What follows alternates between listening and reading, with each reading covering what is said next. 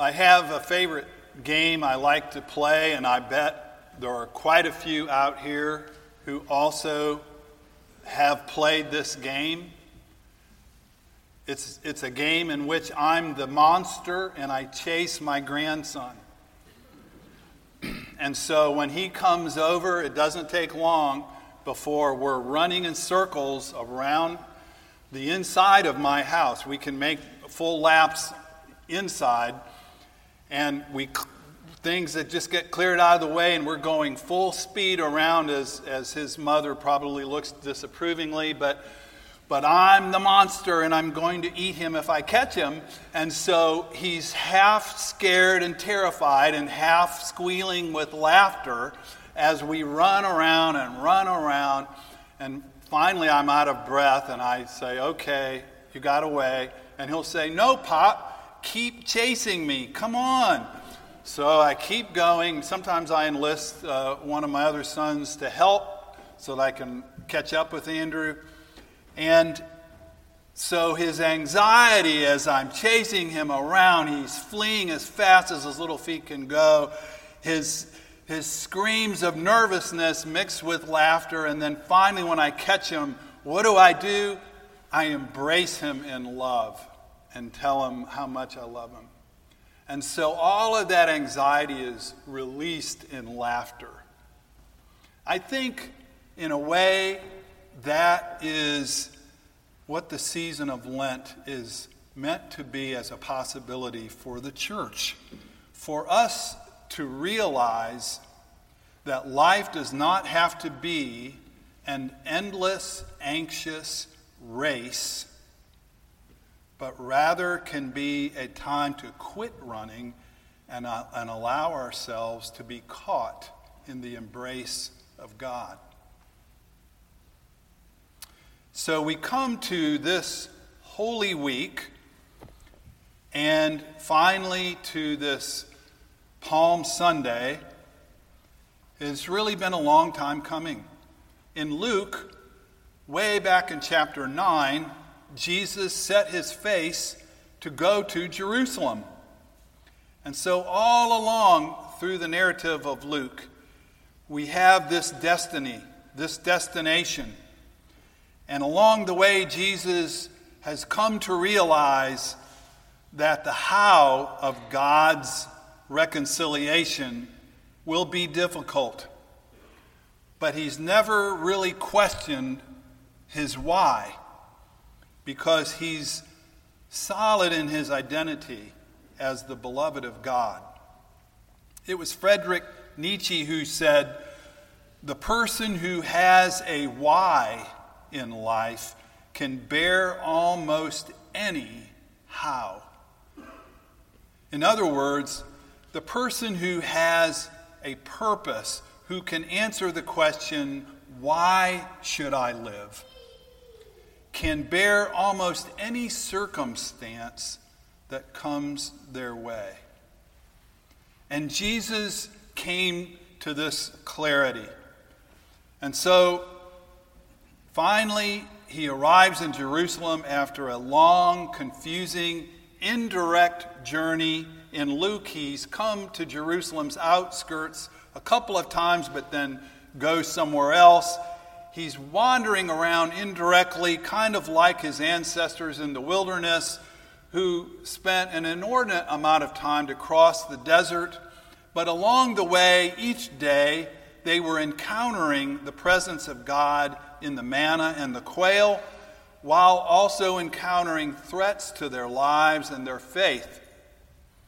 And it is not only the journey of those ancient people, but it is the church's Lenten journey, our journey of struggling discipleship as we live through wins and losses, betrayals and faithfulness, joys and sorrows. Finally, Holy Week. It begins with some kind of a parade, we think, and ends with bewilderment and amazement of stories of an empty tomb. In between, some things keep getting in the way. Some of these things are chronicled right here in our sanctuary in the 14 stations of the cross. So you might want to look at some of those when you get a chance, as Emily suggested. But for now, I'd like to read just a portion of this, and it's Luke's story of what we would call the triumphal entry into Jerusalem. Let us listen for God's word, and it comes to us in the message translation. After saying these things, Jesus headed straight up to Jerusalem. When he got near Bethphage and Bethany at Olive Mountain, he sent two disciples with instructions Go to the village, and soon when you enter, you'll find a colt tied up, one that's never been ridden. Untie it and bring it to me, and if anyone says, What are you doing? say, The master needs him. So the two went and found the colt, and as they were untying it, the owner said, What are you doing untying my colt? They said, The master needs him. They brought the colt to Jesus, and then throwing their coats on its back, they helped Jesus get up on it. And as he rode, the people gave him a grand welcome, throwing their coats on the street. Right at the crest where Olive Mountain begins to descend, the whole crowd of disciples burst into enthusiastic praise over all of the mighty works that they had witnessed Jesus doing. And they yelled, Blessed is he who comes, the King of God that comes. All is well in heaven, and glory to God in high places. But some Pharisees from this crowd told Jesus, You need to tell your disciples to get under control. But Jesus said, Well, if they were to keep quiet, the stones would do it for them, shouting praise. When the city came into view, he wept over it. If you had only recognized this day and everything that was good for you, if you knew what made for peace. But now it is too late. Getting to the temple, he began to throw out everyone and everything that was selling something. And from then on, the high priests and the religious scholars and the leaders of the people were trying their best to find a way to get rid of him. This is the word of the Lord.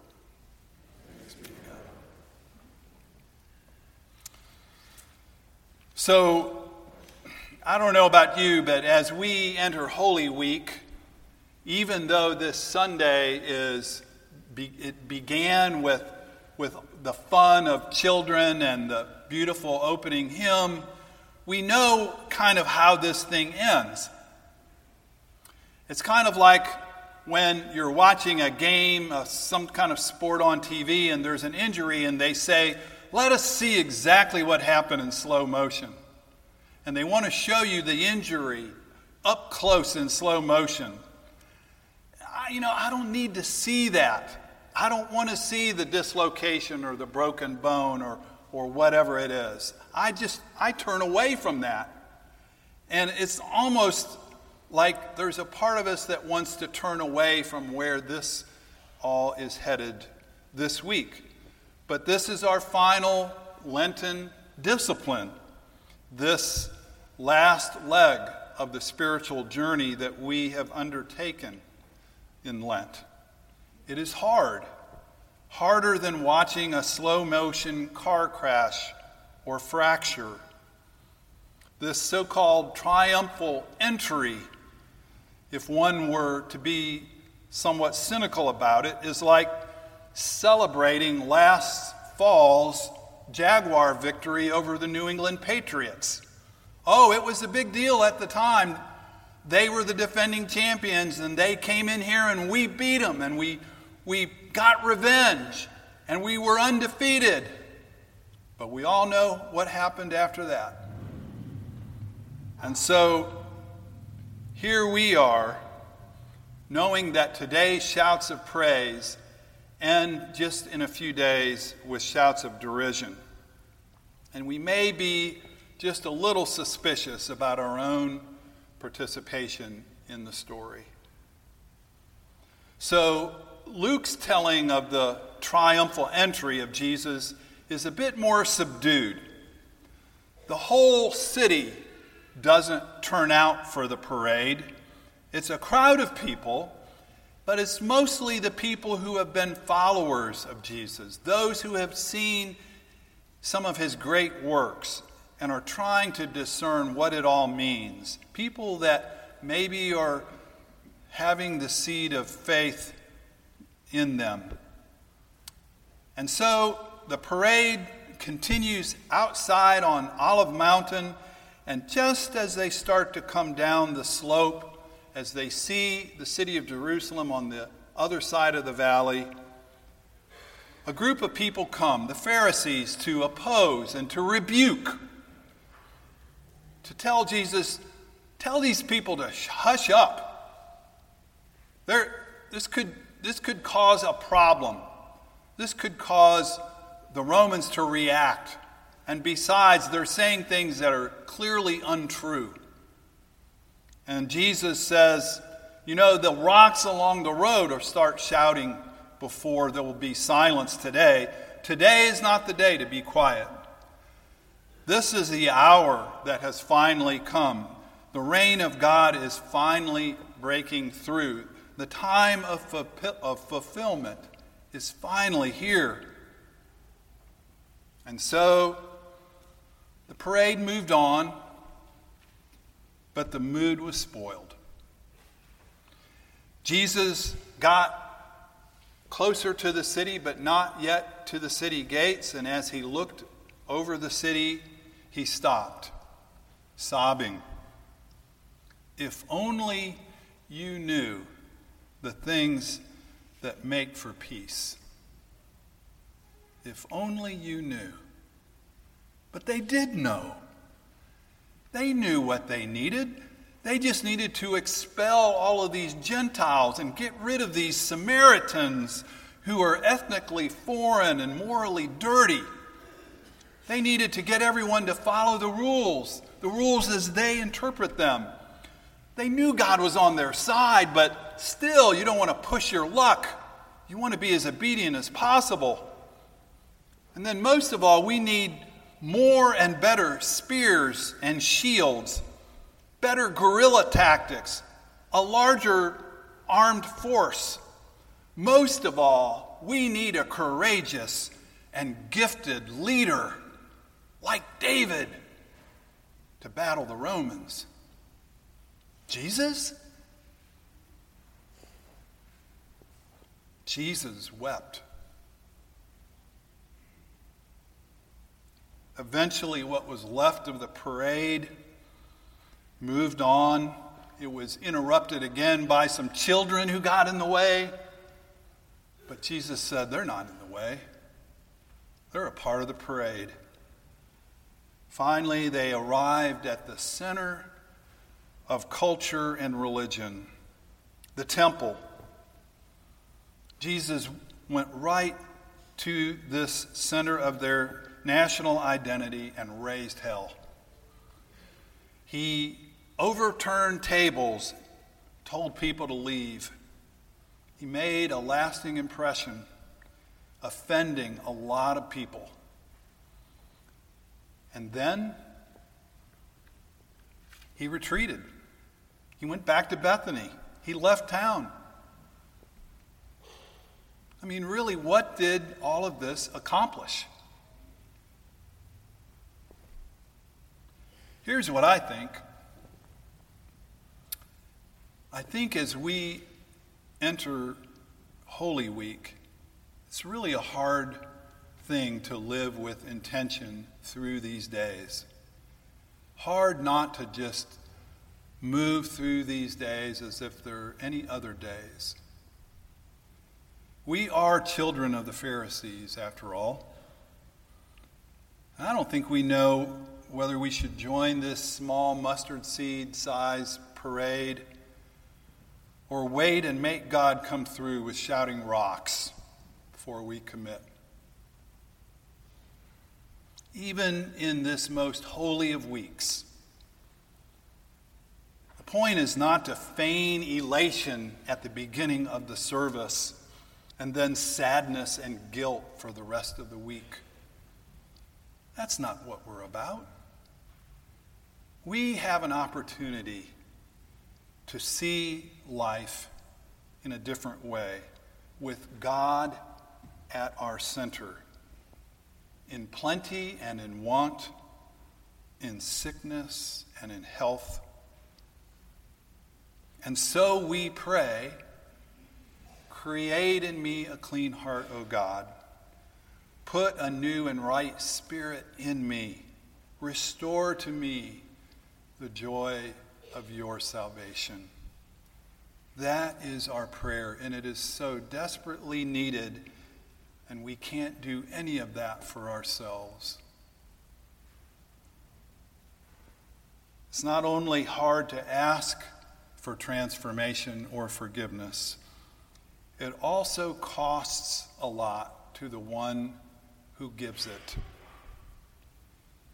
The God whose power can give us life, who can reconcile and heal, does not accomplish this as a bulldozer that just clears things away or as a president who just issues executive orders and gets things done, but rather as a suffering mother who enters into our hurt and our guilt and our yearning. And so, this Holy Week, the church, then and today, is called to respond to this suffering love.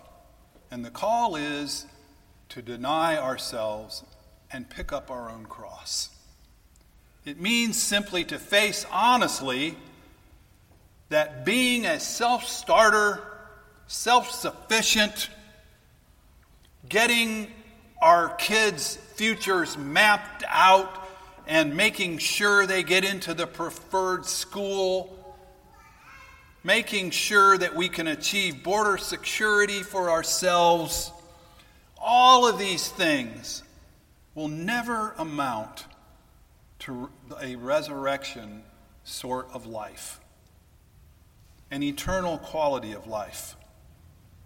Holy Week, this few days, is an opportunity for us to be embraced, to quit running, quit living life as an endless, anxious chase and allow ourselves to be caught finally by the love of God.